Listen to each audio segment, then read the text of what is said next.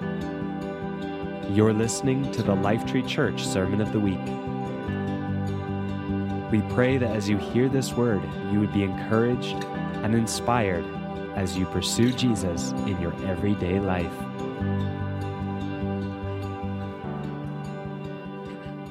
Scripture reading today is Matthew 28 16 to 20. Then the eleven disciples went to Galilee, to the mountain where Jesus had told them to go. When they saw him, they worshiped him, but some doubted.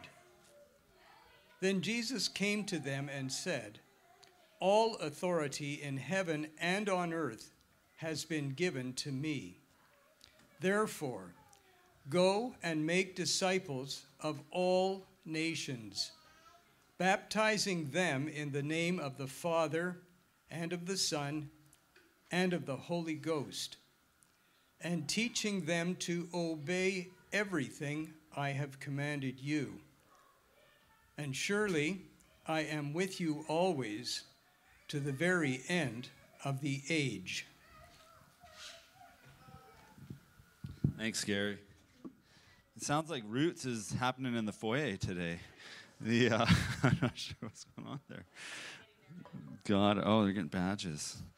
Um, yeah, guys, we've been hanging out in these post-resurrection accounts of Jesus the last few weeks. We didn't uh, stay in it just for Easter.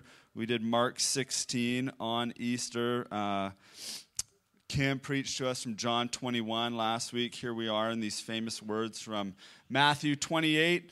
Uh, but before I get into it, I wanted to actually just show you guys something. Did we get did we get the video in there, Sarah? Okay, so you guys maybe heard about this last week, but um, when we had the youth conference here last weekend, there was a baptism that happened in our backyard around 10 10.30 at night and, uh, and we just wanted to show you the video of it and then tell you a little bit more after you see the video so starla if that's ready to roll let's do it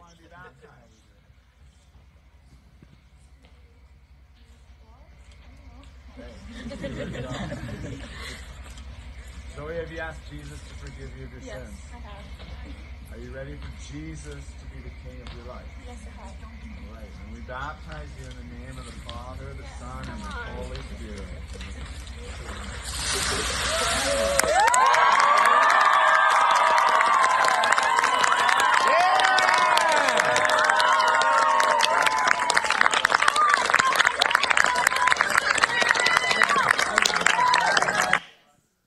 So that was in our backyard uh, last Saturday night, like a week ago.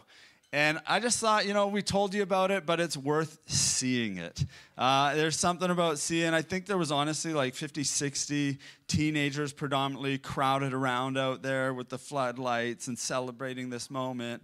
Um, and I remember as it was happening, I had this really strong sense to not try and leverage the moment, but just let it speak for itself. And um, what I mean by that was I, I, felt like there was an opportunity to be to like, who else wants to get baptized, you know, and that all these youth could be coaxed into it, right? And I just felt, no, just let it speak for itself. And uh, what I have heard in this last week was that the mother of the daughter who you saw in the video getting baptized reached out to her youth leader who was standing beside her there. And, um, and said, Hey, can you guys get me a Bible? Uh, what ha- turned out was that this mom had been baptized up at Camp Imadene when she was a teenager, but never really like lived out her faith. And the daughter didn't even know, and the family didn't know. And the mom was like, Yeah, called the youth leader, Can you get me a Bible and can I start coming to your Bible study because I need to like raise my daughter right in this in this faith. And so she wants to, you know, follow the Lord. And then Lucas, who was preaching here Saturday night last weekend, shared that same video in their service at Coastline last Sunday, and it turned out a bunch of uh, a handful of youth said, I need to get baptized. And then there was a dad of one of those youth who's been on the fence in his faith who came and said, It's time. I need to get serious in my following of Jesus. And so, this one girl's decision to obey Jesus, do the very thing that Gary just read to us that Jesus said to do, uh, you know, get baptized in the name of the Father, the Son, and the Holy Spirit. Her decision to do that is producing uh, more fruit of the same kind in the lives of others. Is that not? Is that good? Like, it's awesome. So, yeah, really, really good. So, Jesus, okay, resurrected Jesus comes to his disciples and makes this statement that Gary read to us All authority in heaven and earth have been given to me, right? Um, and how many of you have authoritative voices in your life? You know what I'm talking about? Like there's there's voices that you will actually submit yourself to. And today I want to talk to us about the authority of Jesus and the authority of Scripture. But all of us know this thing that there are authoritative voices. Maybe, maybe for you, you have some defined requirements around what authoritative voices you will listen to. Anybody, anybody have that? You know, maybe, maybe it's like this. Maybe it's like, well, if they have a good marriage, I'll listen to them on marriage. If they strike me as being good parents, I will listen to them. If they, I heard somebody once say, well, unless they have a net worth of $200 million, I will not listen to them on financial advice. You know, like there, you, what I don't know what your requirements might be, but the reality is, is that we submit ourselves to these voices, and different voices have authority in our lives. You know what I'm talking about, right? And uh, so, like, if you want to get good at basketball, you know, you know Kobe Bryant is, correct? Pretty good basketball player, right? Uh, well, Kobe Bryant said that he studied who? Michael Jordan. You could see it in his game. He's, yes. It's this thing that, that Kobe Bryant's like, well, I'm, I'm going to learn from the best. I'm going to listen to what Michael Jordan has to say about basketball. I'm going to watch how Michael Jordan plays basketball. Michael Jordan was this authoritative voice in the field of basketball.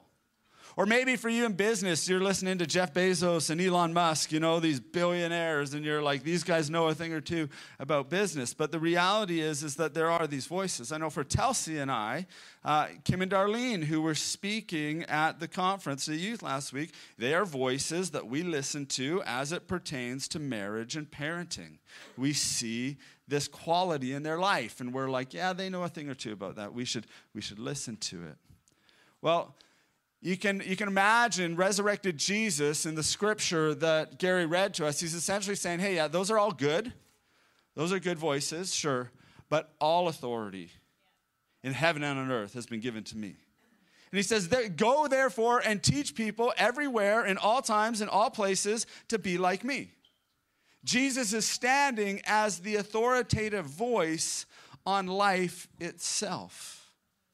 You see, he, he's essentially pointing to the fact that because he rose from the dead, he knows a thing or two. He knows a thing or two about eternal life. Uh, death itself could not defeat him. And not just any death. This was strike me as I was meditating on this this week that, that Jesus was executed by the Roman Empire. The Roman Empire was the superpower of the day. You're going to fix that for me? All right. So, this superpower was responsible for Jesus' death. And even the superpower of the day couldn't hold him down. So when Jesus rises from the dead, this execution by Rome, there is a declaration being made of his authority of who he is. In other words, there was no higher throne in that day than Caesar's throne. Just in case you're wondering, they're trying to fix my iPad. It keeps turning off. They're, try, they're trying to. They're, okay. Something weird going on here. Very strange. Anyway, it's okay. We're going to either keep touching the screen or go without notes today. Uh, so here he is Caesar himself Rome itself can't hold him down. No throne higher than Caesar. And when he raises from the dead, scripture tells us that he ascended to heaven, the highest throne, the throne above all thrones, right?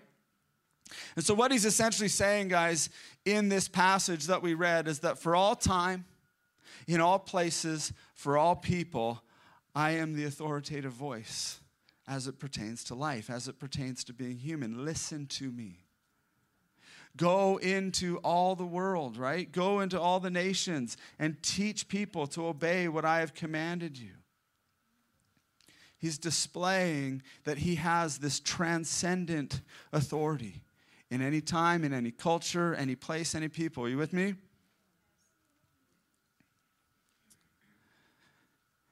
And to be a people who follow Jesus is to be a people who actually submit to Scripture. This is a, a leap, a connection that I want us to make here today and to see with Jesus. See, because we can look, when we look at, the, at, look at Jesus' life, look at his words, we can see the way he treated Scripture. He treated it with high regard. Again and again, he would say things like, It is written, right? Or he says to people, Have you not read? And again and again and again. He has this high view of Scripture. And then, even the resurrected Jesus, when he meets with some of his disciples that you'd read in Luke 24, we won't turn to it right now, but he says that all the scriptures speak of me.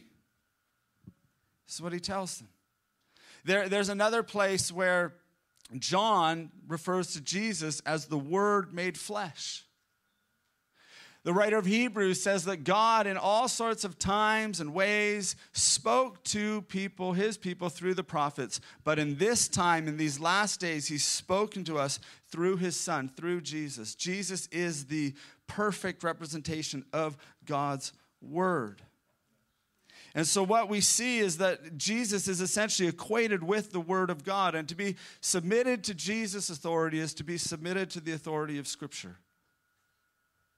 There's actually this high view of Scripture that we hold in the church. And that high view of Scripture is actually built upon the resurrection of Jesus. In other words, like because Jesus rose from the dead, we believe what he says to be true. Because Jesus had a high view of Scripture, we have a high view of Scripture. In other words, sometimes people will think, well, you just believe that Jesus rose from the dead because, because you believe the Bible. And I would say, no, I believe the Bible because Jesus rose from the dead. Because I believe that Jesus rose from the dead and I believe what he said to be true, I believe the Bible. Because Jesus held the Bible in high regard, we hold the Bible in high regard. And I know that there is this this thing for us as modern people, this idea of submitting to an authoritative voice can be a little bit controversial to go against the grain of our moment. Do you guys know what I'm talking about? Right? I mean, it's a bit of an offensive idea today. We're, we're, we're kind of trained to be skeptical of authority. We have mantras like, you do you, right? That's like, that is the code. Uh, what really matters is how you feel inside, right? That's the stuff that we're actually choosing to have as the authoritative voice in our lives, even in culture. And, and wh- why do we think this way? This is, this is this philosophical idea that has developed over time. And I want us to do a little case study before we go any further into this idea of submission to Scripture. And we're going to do a little case study on a well-known character in history by the name of Friedrich Nietzsche. Anybody ever heard of Nietzsche? Okay. Nietzsche famously said, you guys know it? God is dead. He, he, he was well known for making this statement over society God is dead, and here's the rest of the quote, not the rest of it, actually, just part of it. God is dead, God remains dead, and we have killed him. Here's some more of Nietzsche's beliefs. And just for those of you who don't know, Nietzsche was a philosopher in Germany, lived 1844 to 1900, uh, really prominent mind. And, you know, there was high IQ, smart guy, but some of the ideas that he developed and that he became a proponent of uh, really affected our modern thinking, the way we think today. There's been a, you know, a domino effect. And here's some more Nietzschean ideas. Okay, I'm going to read just a few quotes to you from Nietzsche. There are no facts, only interpretations. Another one. All things are subject to interpretation. Whichever interpretation prevails at a given time is a function of power and not truth. You get, you get the feeling where that causes you to be a little bit skeptical of any idea of authority. It's like he's just saying, no, there's, there's not truth, there's just interpretations. Here's another one there are no eternal facts, as there are no absolute truths. And lastly, you have your way, I have my way. As for the right way, the correct way, and the only way, it does not exist. These became really prominent ideas, really influential ideas. And, and, the idea being, right, that there really is nothing out there factual, absolute that you can rely upon, stand upon, depend upon. There are only mere interpretations, and your interpretation or my interpretation, really, none of them can be truth claims. And at the end of the day, the power lies with whoever can convince the most people to believe their interpretation. But there's really nothing solid to stand on. And he often talked about the courage it required to stare into the abyss and his idea was is that that's reality for us. Reality is this, this dark abyss of nothingness, that there's really nothing solid, and, and it takes real courage to, to look it in the face and acknowledge it for what it is.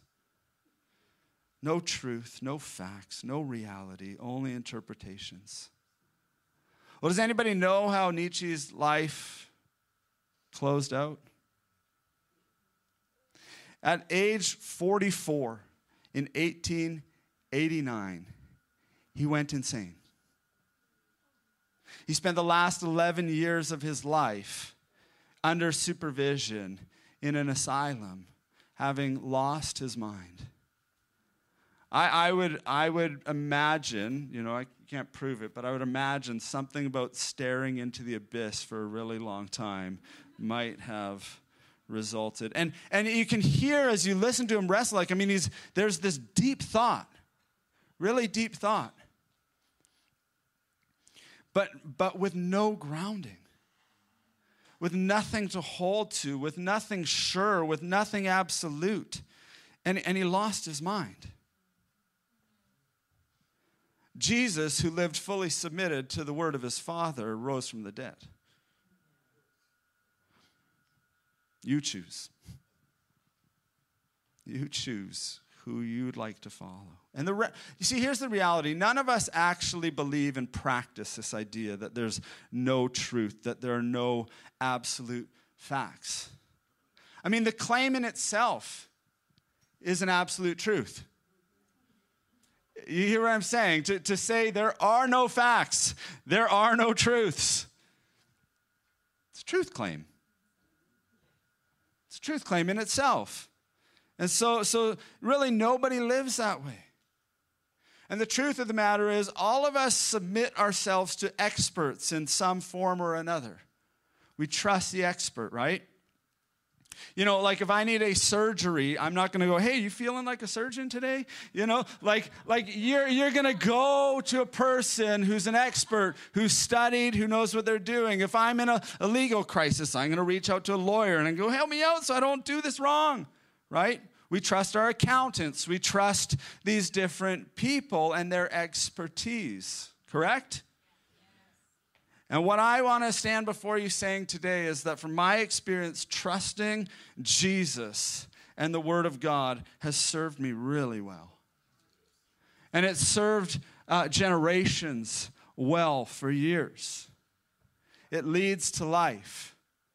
There is this psalm, it's the longest psalm you can find in the Bible, Psalm 119, and the entire thing goes on and on and on about. Um, this love for the Word of God, this love for the law of God, this love for His decrees, this love for His promises. But you only know them by, by reading them. And there's this phrase that, that I would um, like us to notice that's in that. And it, it's this idea of according to your word. It says it again and again and again, or according to your law, or according to your promise. But what are some of the things that Psalm 119 says happen according to his word? Preserve me according to your word. Revive me according to your word. Sustain me according to your word. Save me according to your word. Or there's another one that says, Give me understanding according to your word. Lastly, do good to me according to your word. And see, we, we have this idea of authority where we think, you know, we're kind of skeptical of it, like we talked about it a few minutes ago. But Jesus' authority is not one where he comes in to town like a tyrant and says, Now you must submit to me. He's saying, No, guys, I know best. I know what's good for you. If, if, if you will learn to love my word, you will find that it's good for you. You will willingly want to submit your life to it. You see, the King of the universe, when he stands there as the resurrected Jesus before he ascends to heaven, he doesn't say to his disciples, Now go get some swords. One day there's going to be guns and bombs, and you, you know, you guys go take this thing. He says, No, no, go into the world and teach. Teach them to obey what I've commanded you. Jesus understood that to really change the world, people had to actually be shown the goodness of his ways and his law and his words and invited in. The only real way authority actually works is in submission to it.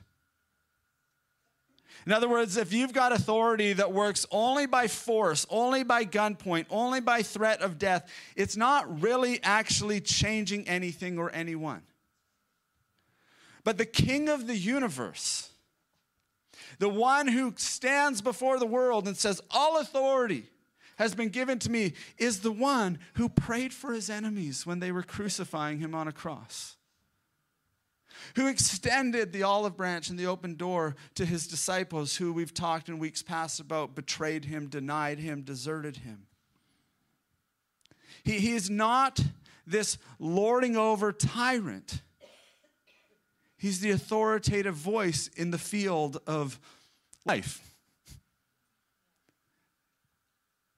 Being human. And so when we think about God's word and submitting to it, I'd like us to just notice that he gives us a few things in his word, but the two I want us to really catch is instruction and identity. He instructs us in how to live and he tells us who we are. And that's good. That is good. It's worth worth uh, digging into, worth holding to, worth living according to, worth living under.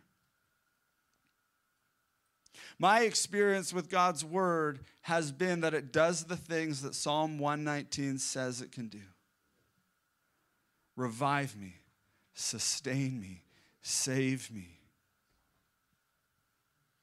It does me good. Some of you have maybe heard me talk about this before, some of you have not, but when I was going through a time, probably, I don't know the exact year, but I'm going to say probably seven, eight years ago high pressure, high stress, a lot going on in my business, a lot going on in life. And uh, I was dealing with some significant anxiety to, to the point that I was feeling so stressed out this one night that I could not sleep. And I laid in bed with my body, my bones, my joints, my muscles aching from stress. Anybody ever experience that where you actually have physical pain from stress in your body? Couldn't sleep. And I remember I got up at about 3 a.m. and I opened up the Psalms and I started to just read, starting with the you know famous Psalm 23, right? You are my shepherd, right? I shall not want. And I began to read the next few Psalms, and I remember just having this moment where, where, where saturating in the truth of the word it caused this, this anxiety to break off me. The pain left. I began to just weep, and there was this release where I got this vision of God's goodness and His love toward me and His, and his love for me, and the fact that the God of the universe is for me. And it caused me to be set free from anxiety. And I would say to you today that if you've got anxiety or depression that is wreaking havoc in your life, God's word can sustain you. God's word can save you. God's word can uphold you. You know, when Jesus was being tempted by the devil, it tells us in Scripture that the devil was there tempting him, trying to lead him astray. And again and again, he responded with, It is written. He fought against what the devil was trying to do to destroy him with the written words of Scripture. I know for me, I've had times where I have this feeling of, man, you're not worthy to do what you do. You know, I come up here and I stand in front of you guys and I, I, I read from God's word and we preach from God's word and, and do this job. Guys, I am not a perfect human. I'm sure anybody knows me. There, no one's surprised. No one's like, "Oh, really? Thanks for thanks for the memo." But uh, but you know, there is lots of issues still in my life, and there's plenty of times where I feel like the voice of the devil saying, "You're not cut out for this. You're not worthy to do that." And, and I have this great treasure in the Word of God that essentially allows me to say, you know what, devil?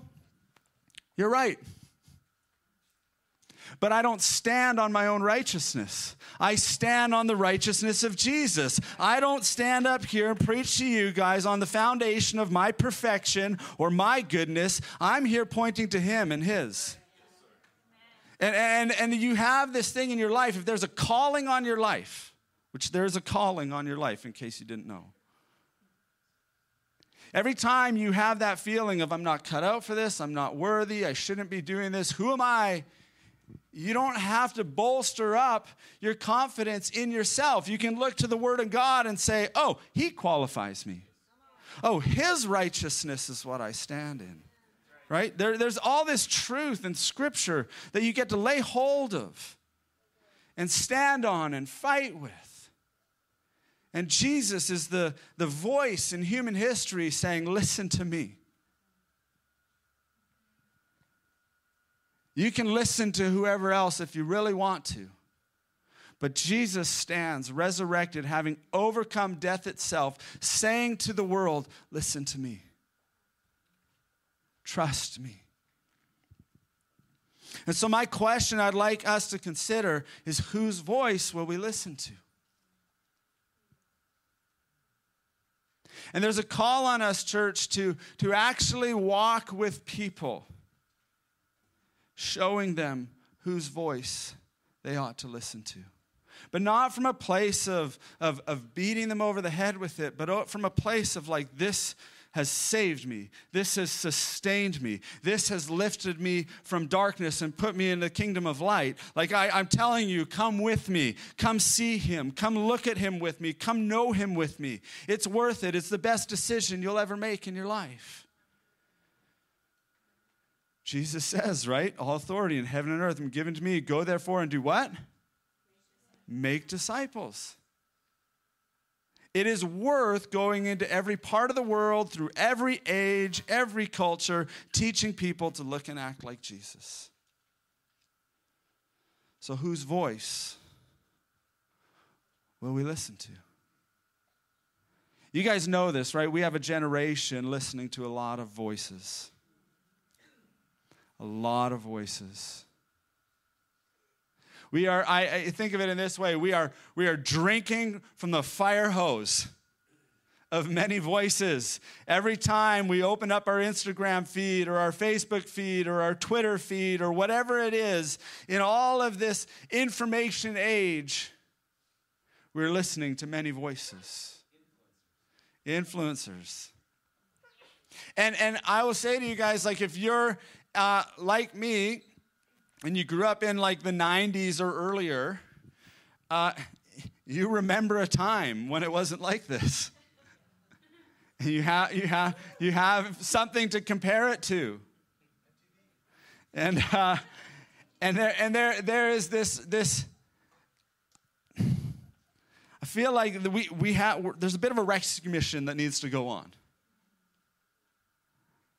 that says, hey, just would you put the fire hose down for a minute? Would you, would you come with me like Charlotte was leading us in singing to the river, to the table? Come, come drink from the river. Come eat at the table. That is Jesus, that is His word. What voice will we listen to? And you know, if we are subjecting ourselves constantly to the voice of social media or politics or academia, right? Or the voice of our feelings over Him, don't be surprised that you feel fragmented. Don't be surprised that you're feeling anxious and depressed. Don't be surprised. And our world, guys, our world needs a people who are grounded in the Word of God, who are grounded in something. You can clap. Yeah, you can clap, Kelly. I got one clap out of Kelly. Uh, I just wanted you to feel free because I heard, I heard one, I heard one clap. Uh, but there's a strength that comes from submitting your life to this transcendent word. This word that through millennia, through ages, has proven to be faithful. You know, I know there's stuff that's confusing in it. I know that there's stuff to wrestle with. And there is a reality of interpretation. Frederick Nietzsche would agree with that. Uh, you know, there's, there's, there's this reality that we have to actually, yeah, we wrestle with it. But the truth of it, what it's speaking, is worthy of submitting our lives to. And if you want to understand it, look at Jesus. Because that's what Jesus is saying. He's saying, all of it points to me. When you're reading the Old Testament, listen for Jesus, look for Jesus. Whatever it is you're feeding on in Scripture, look for and listen for Jesus. And so this is this is, you know, core core value for us, not just here at Lifetree, but for the Big C church. God's word. It's authoritative in the church. And if it's not authoritative in whatever group might be, it just might not actually be his church. So there, there's this reality that we actually go, Jesus, your Lord. Jesus, you rose from the dead. Because you rose from the dead, I believe what you say. Oh, you say the Word of God's important? Okay, the Word of God's important. But I guess my hope here today is not to just, you know, argue that point to you and, and prove it to you all these ways, but to invite you to the firm foundation, the tower of refuge, the rock of strength that I have found it to be in my own life. And I'm getting lots of nods throughout the room that would agree that, yeah, it's been that for me too right? And I would say to you, I think one of the best decisions I ever made in my life is daily Bible reading. And, and, it's, and it's daily Bible reading first thing in the morning, guys. I, I have a rule for myself. I submit to you. I do not pick up and use this thing until after I've used this thing right here. Because I need this shaping my worldview. I need this shaping how I see life, how I feel about me, all that sort of stuff. And so when we talk in these terms about the authoritative Word of God in His church, it's not just a power play, it's not tyranny. It's, it's this voice that we have learned we can trust that's worth our trust. And so, my invitation to all of you is, is uh, join us in a life shaped by the Word of God. Join us in a path that is saying, I want to learn from you, and here's how I'm going to do it. Like, when I really think about what do we do as the church, sometimes I think of it in these terms we read the Bible, we study the Bible, we pray the Bible, and we practice the Bible. That's what we do. In case you don't want to forget, I'll say it again. We read the Bible, study the Bible, pray the Bible, and practice the Bible. That's what we do. And we're still going to be doing that a decade from now. We're still going to be doing that 20 years from now. We will be reading the Bible, studying the Bible, praying the Bible, and practicing the Bible. And if we're not doing that, we're probably not the church of Jesus Christ.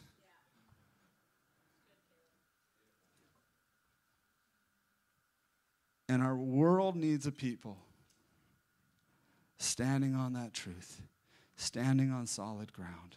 Because I don't see a lot of solid ground left out there.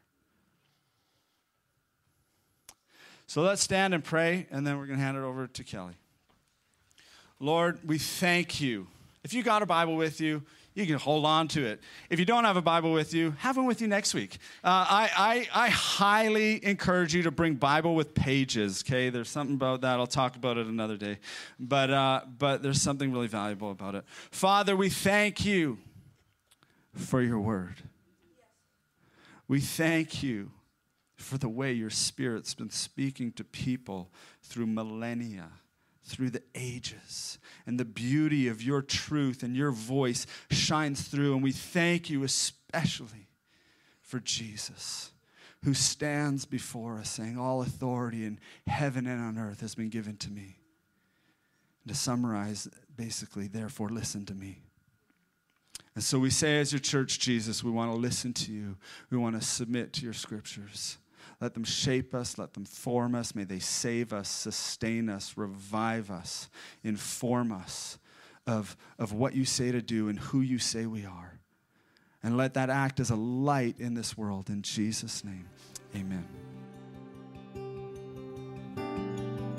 Thank you for listening to the Lifetree Church Sermon of the Week.